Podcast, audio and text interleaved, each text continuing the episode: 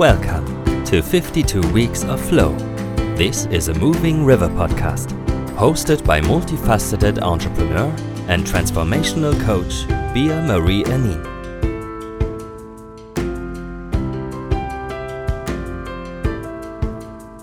In this podcast, we want to help you discover the concept of flow and show you ways to get into flow and how you can keep your life flowy. Hello, hello, hello, and welcome to 52 Weeks of Flow, where we talk about all aspects of flow in our lives how to create it, how to maintain it, and how to access it whenever we want. If you like to support the show and learn more about what we do at Moving River, you can check out our website, www.movingriver.com, or check out www.superwoman.coach for our Superwoman training and circle. You can also find us on Instagram at moving underscore river, or you can find us here, right here, right now. How convenient, right? Masculine versus feminine. What flows better? First of all, I want to point out that this is not going to be a gender discussion. I'm not saying men are better than women or women are better than men. You will never hear me say that. I'm talking about the masculine and feminine energy that is in each one of us all the time. Maybe you already know about the masculine and feminine principle and that the left side of the body is associated with the feminine and the right side with the masculine. But did you know that there's not only left and right but also up and down? What I learned a while ago while listening to Mandy Morris from Authentic Living is that those energies are not only feminine left and masculine right, but we also have the lower level masculine and the lower level feminine, and also the higher level feminine and the higher level masculine. Most of us, though, are living in the lower department. I will get to that in a second. First of all, what are the qualities of the masculine and the feminine? The masculine is described as confident, protective, responsible, focused, logical, supportive, certain, disciplined, capable, courageous, active, outward, expansive, and stable. Some feminine qualities are unconditional love, understanding, flow, radiance, ease, kindness, tenderness, sensual, intuitive, inward, creative, emotional, allowing, nurturing, also childlike energy. Interesting how my voice changed speaking about those different qualities, right? But as I said, there's not just the feminine and the masculine, but also the higher and lower level parts. Let's look at the qualities of the lower level parts, also called the wounded or the toxic masculine and feminine. The lower level feminine has qualities like victim, powerlessness, weakness, manipulation, neediness, codependency, oversensitive, over emotional, like not in a good way, and withholding. The qualities of the lower level masculine are perpetrator, abuse of power, aggression, control, abuse, avoidance, unstable, unsupportive, criticism and judgmental, dominance, confrontation, shameful, guilt. Does any of this resonate? Most of us are living in one of those lower departments or switching between the two. I know I was for quite some time, for a long time in my life, actually. I used to work, work, work, go, go, go, 24 7 grind all the time, not really taking care of me. I wanted to be the best. I wanted to be loved. And when I didn't get what I wanted or what I was aiming for, I beat myself up. I told myself I wasn't good enough, anyways. Who was I to think I was going to pull this off? So, my motivator back then was living in the land of if then. If this and this happens, then I will be happy, or then I will receive, or then I will be worthy, then I have made it. But if this didn't happen, I gave up. And I was too proud to admit it.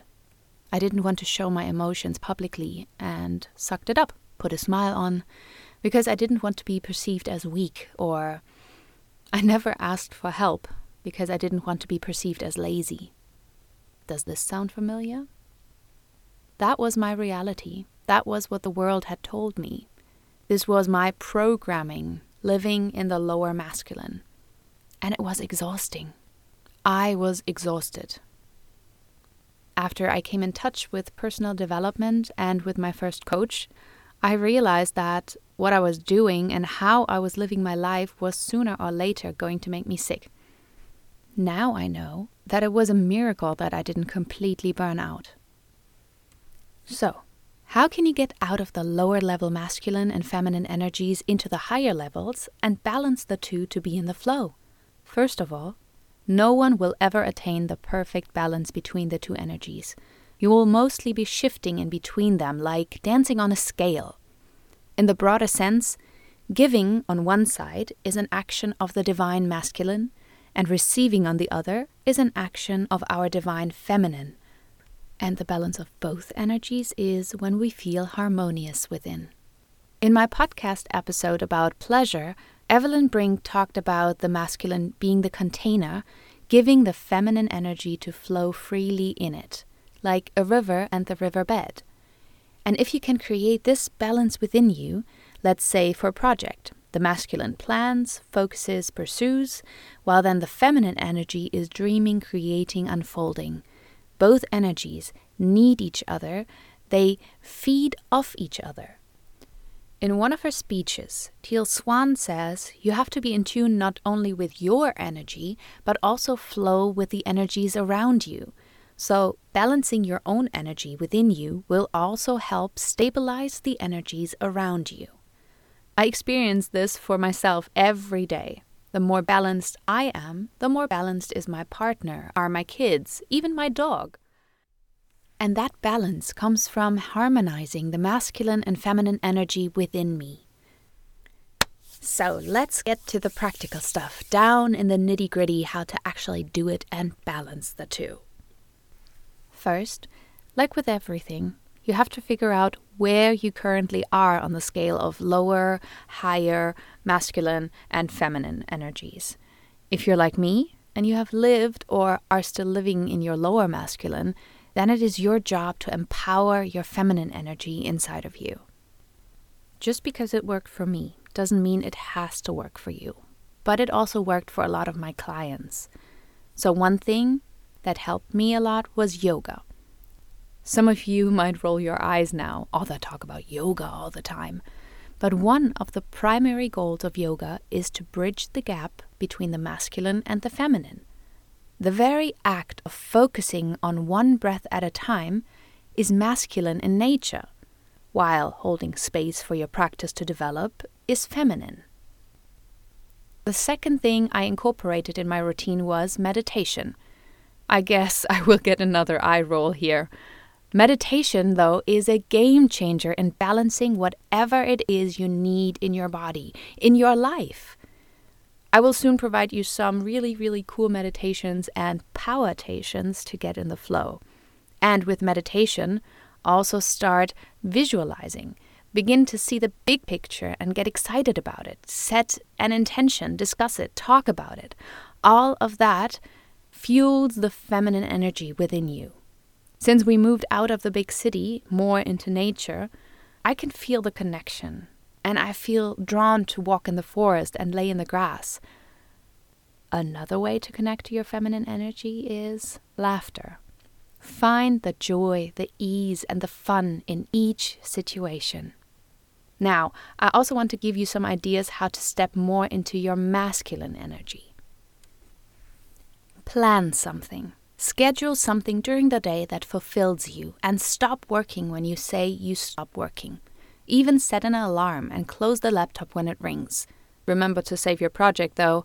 I did that once, the alarm went off. Like a trigger, I closed the laptop without saving and destroyed everything that I was working on for the past two hours. Ooh, I almost had a meltdown. But it all worked out in the end. Speaking of work, pick a goal or result for the week and work towards it. And feel the joy when you reach that goal or when you completed a task. Sometimes it is ticking off boxes. Another great way to nurture your masculine energy is to get together with friends, to feel the camaraderie and just have fun.